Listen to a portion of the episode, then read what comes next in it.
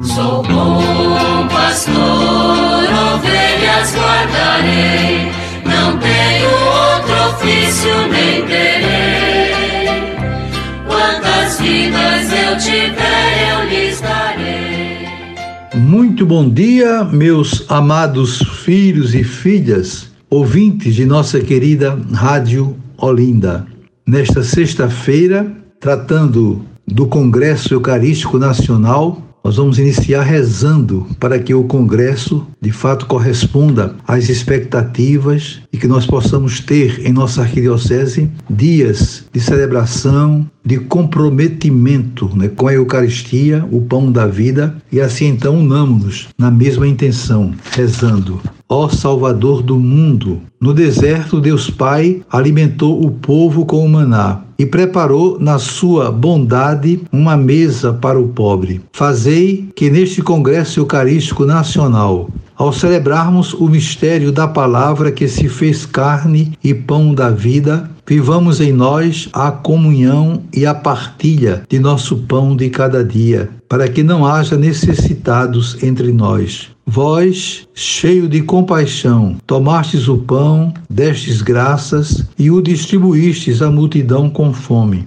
E para permanecer entre nós o sacrifício da nova aliança, na última ceia mandastes que o celebrássemos em memória de vós. Concedei-nos que, ao participar do banquete do vosso corpo e do vosso sangue, e adorando vossa presença na Eucaristia, continueis a vossa ação em nós e através de nós, para que haja pão em todas as mesas, à luz do Espírito Santo, pelo qual realizais hoje o memorial da vossa Páscoa na Igreja, façamos a opção evangélica pelos pobres, como consequência da fé, que age pela caridade. E saiamos com a Virgem Maria, proclamando que Deus saciou de bens os famintos, oferecendo a todos a vossa vida pelo anúncio alegre do Evangelho. Amém. Vamos agora continuar né, com a leitura e a reflexão do texto base. Estamos no capítulo 5, falando sobre a dimensão social e profética da igreja. E vamos ver hoje o subtema A Sagrada Escritura.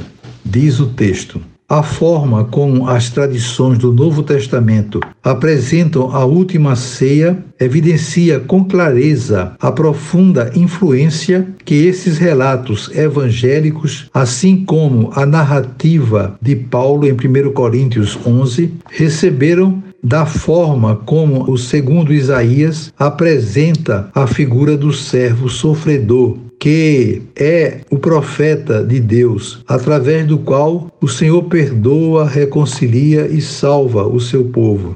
Mesmo as palavras ditas por Jesus na ceia evocam os cânticos do servo do segundo Isaías. Isso revela que as primeiras comunidades cristãs interpretavam a ceia do Senhor como expressão do serviço na mesma linha do servo sofredor de Deus em Isaías. Lucas chega a incluir no relato da ceia a discussão dos discípulos sobre quem é o maior, e entre eles devia ser a autoridade. Jesus lhe respondeu: O maior entre vós seja como o mais novo, e o que manda como quem está servindo. Os evangelhos de Marcos e Mateus afirmam que esse sangue será derramado por muitos e para resgatar a humanidade. Esse termo grego, muitos, traduz o hebraico usando nos cânticos do servo sofredor tanto na profecia do segundo Isaías como no contexto da última ceia, essa expressão significa a multidão dos povos, a universalidade dos pecadores. Isso revela que a ceia do Senhor gera a igreja na sua missão universal,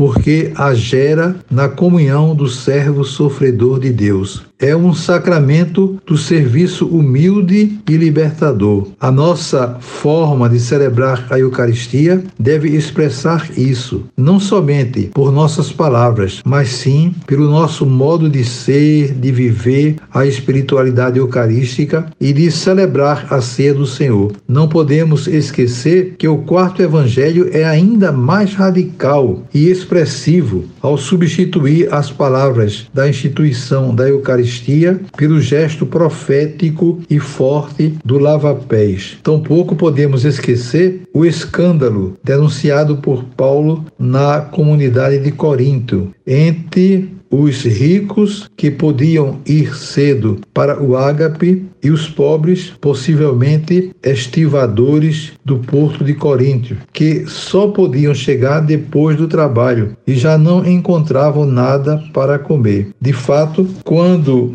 vos reunis, não é para comer a ceia do Senhor, pois cada um se apressa em comer sua própria ceia, e enquanto um passa fome, outro se embriaga. Desejo a todos um dia maravilhoso, um final de semana muito feliz e segunda-feira, se Deus quiser, voltaremos a nos encontrar. Sobre todos e todas venham as bênçãos do Pai, do Filho e do Espírito Santo. Amém.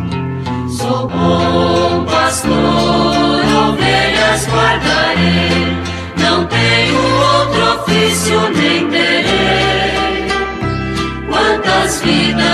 eu tiver